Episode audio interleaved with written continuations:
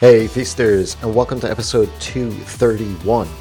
As a freelancer, I hate to break the news, but you're in sales. You need to close the open loops in the decision making for your leads and clients so that it's simple for them to choose. Welcome to the Ask Rezzz podcast. I'm Jason, and I'm here to help you get past those bumps in the road, those struggles, those things that hold you back from building an amazing and profitable freelance business each and every single day. Like I said, you're in sales as a business owner, as a freelancer, as a consultant.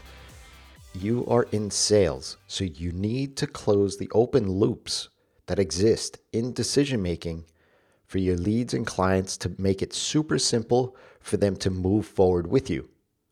We ultimately don't have control over the decision making process anyone has, but we can lead them to the right choice.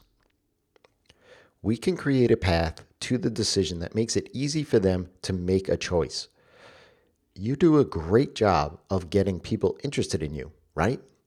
I mean, you're having sales calls, you're having emails back and forth, yet in the final moment of helping them decide, things fall apart. They fall apart because you leave the decision making solely on their shoulders. This final moment is the tough part. It's the part where, to be quite honest with you, I struggled with it at first. But it's the part that needs to be mastered in order for you to have a sustainable business. In sales, it's your job to put the lead on the path to solving their problem, whether that is with you or not. This is the mindset you need to be in so that you overcome objections in sales. When you remove choices and create easy options for a lead, they are more likely to buy from you.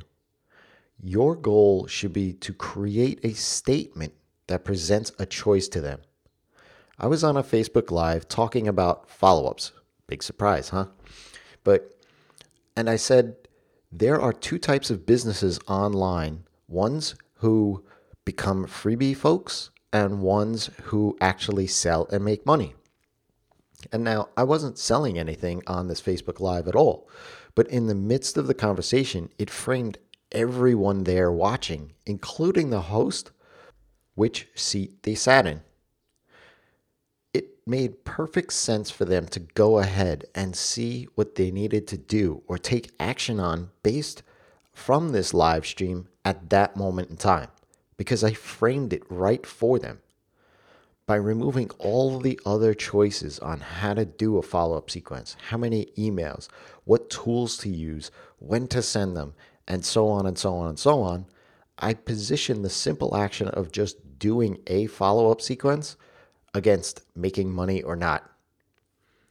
As service based businesses, as freelancers, as consultants, you and I have so many things that we know we can do for a lead to help them out, for them to be successful. The leads know that they need the help, they just aren't sure of the right choice or the right decision to make. By painting a picture of who they are today and where they want to be with a simple action for them to take, you remove all of the other choices and give them the easy option to choose. If this was helpful for you, I would greatly appreciate a five star rating and review over in iTunes. You can head on over to rezzz.com slash iTunes and drop your review in there. I would greatly appreciate it, and it helps others find this episode helpful as well. Until next time, it's your time to live in the feast.